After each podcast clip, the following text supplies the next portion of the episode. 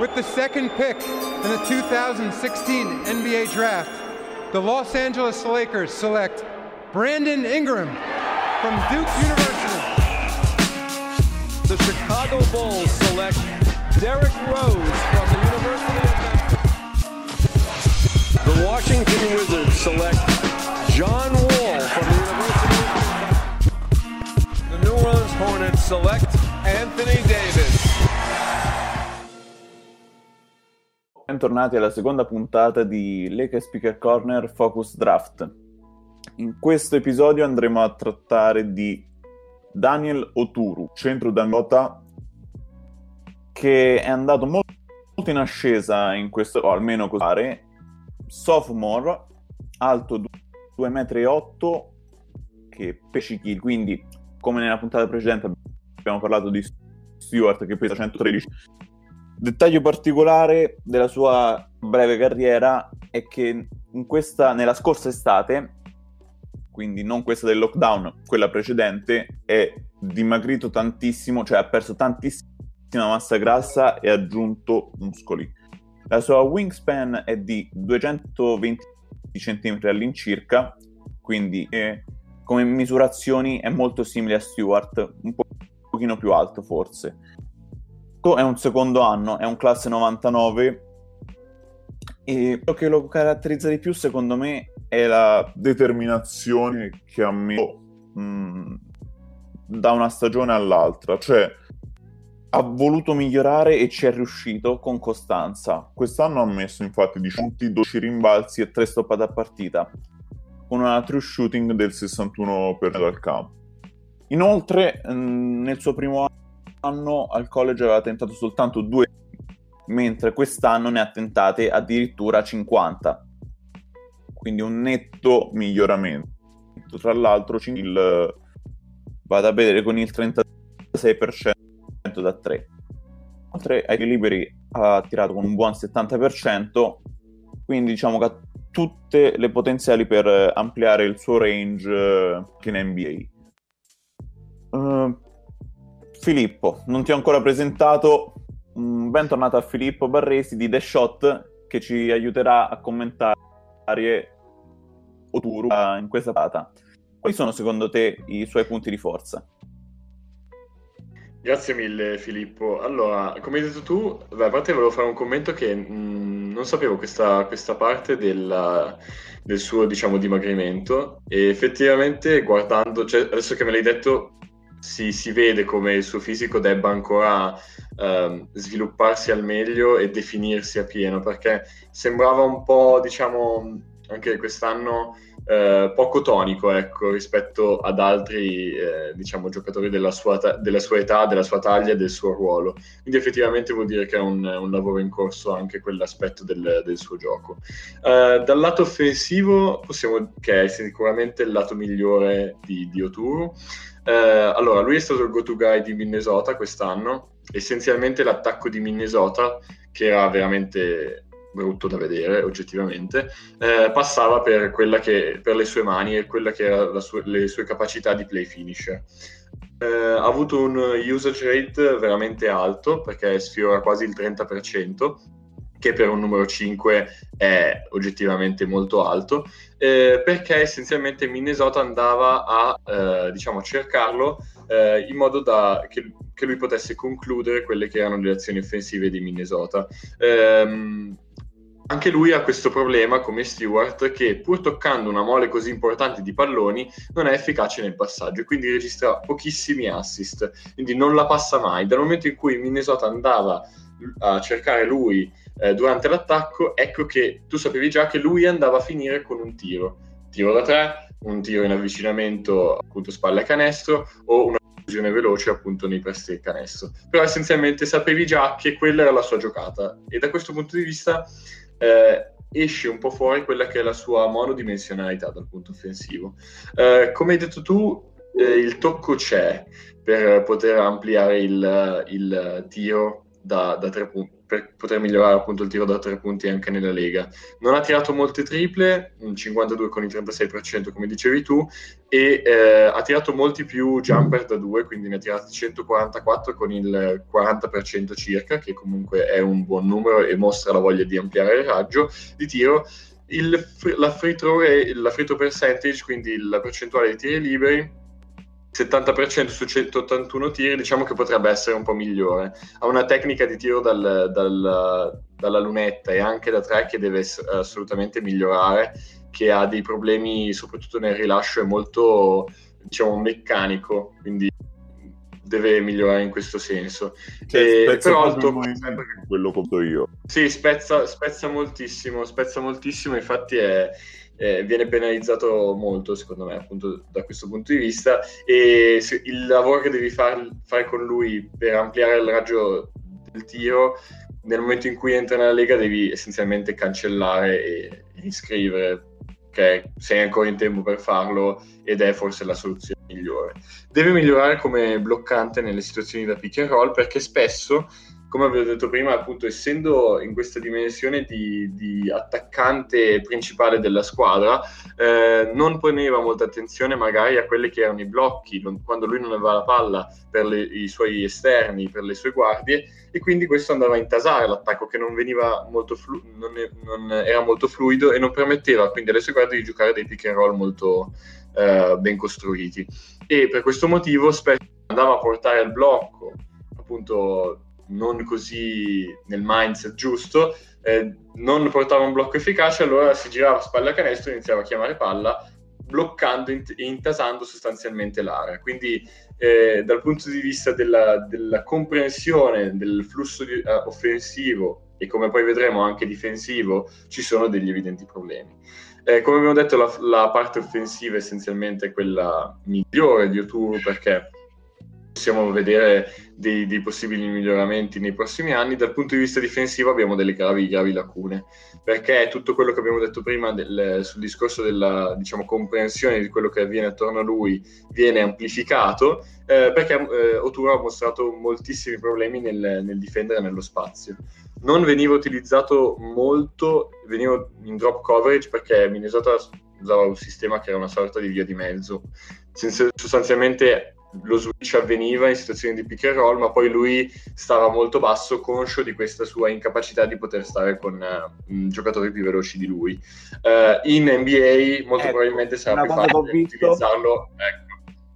È una cosa che ho visto, sì. ti dico, è la sua velocità di spostamento laterale. Cioè questo viene sempre, o recupera con le leve, cioè con le braccia, oppure in NBA verrà battuto spessissimo perché è veramente, sì, veramente sì, sì, lento. Un telepass.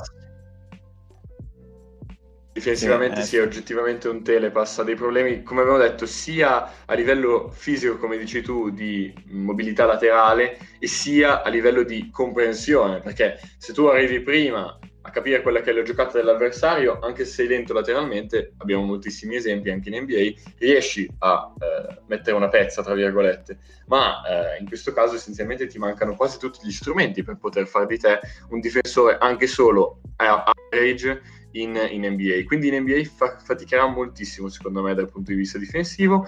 E ehm, come abbiamo detto, potrebbe essere una soluzione quella di utilizzare la drop coverage. Però in questo modo ti vai essenzialmente a limitare, perché se tu vai a scegliere un giocatore alla 28 e sai già che eh, lui farà solamente e nient'altro che drop coverage, diciamo che non è ideale. Tu vorresti avere ancora delle possibilità diciamo di lavoro con, vorresti vedere qualcosa in più da un prospetto per poterlo scegliere una posizione che comunque è alta come quella della 28.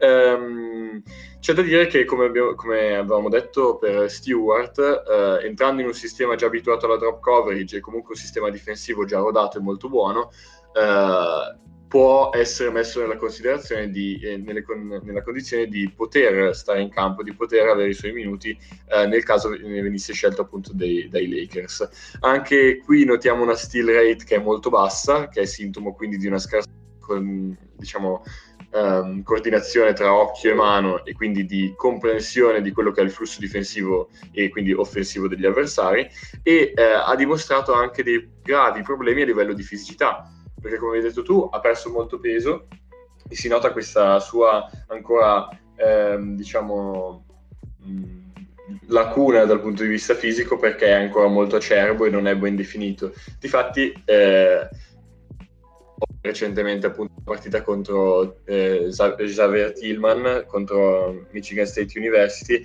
Essenzialmente Tillman è un, un, uomo fatto e finito. Nel momento in cui entrava in post con Oturu il risultato era abbastanza scontato.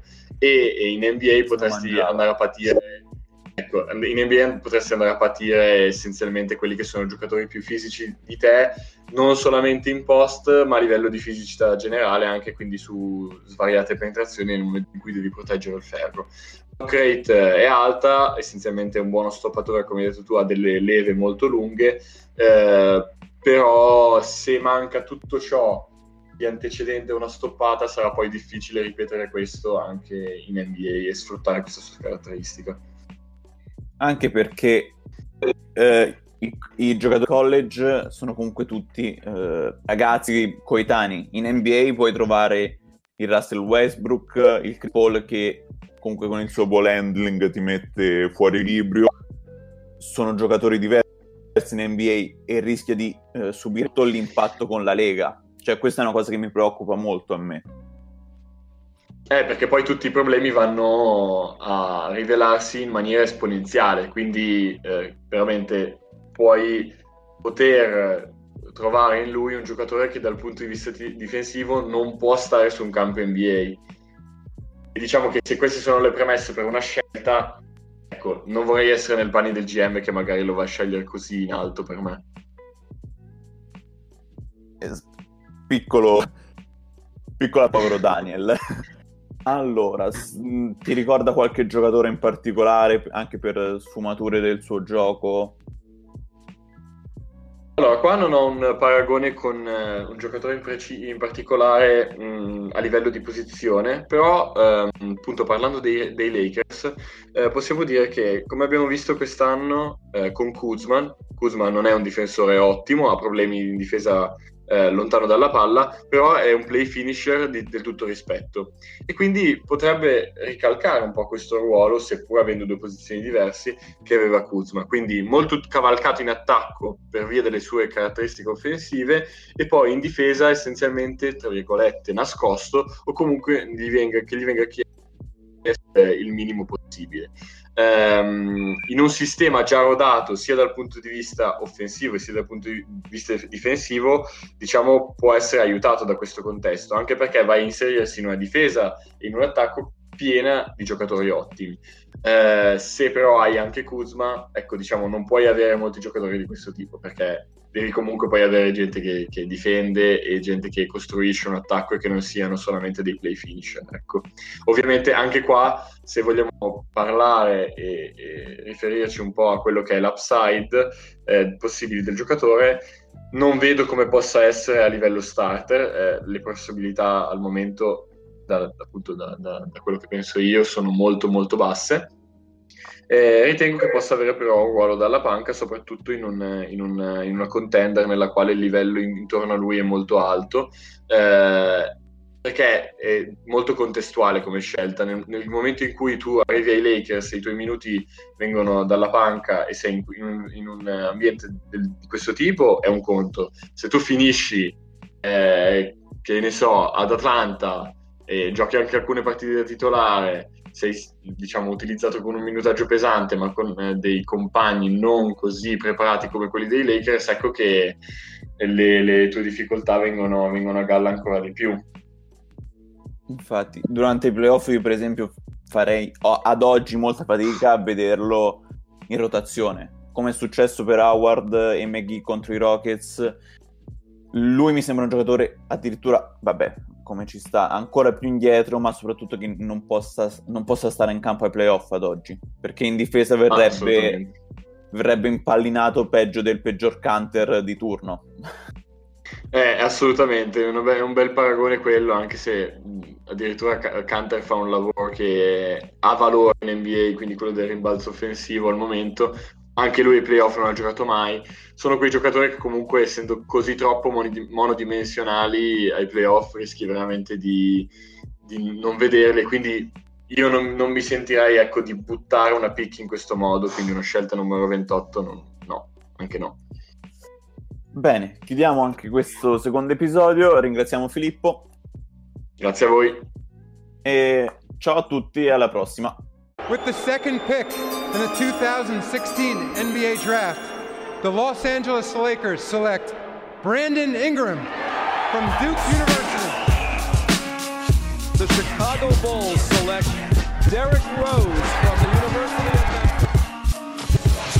The Washington Wizards select John Wall from the University of Kentucky. The New Orleans Hornets select Anthony Davis.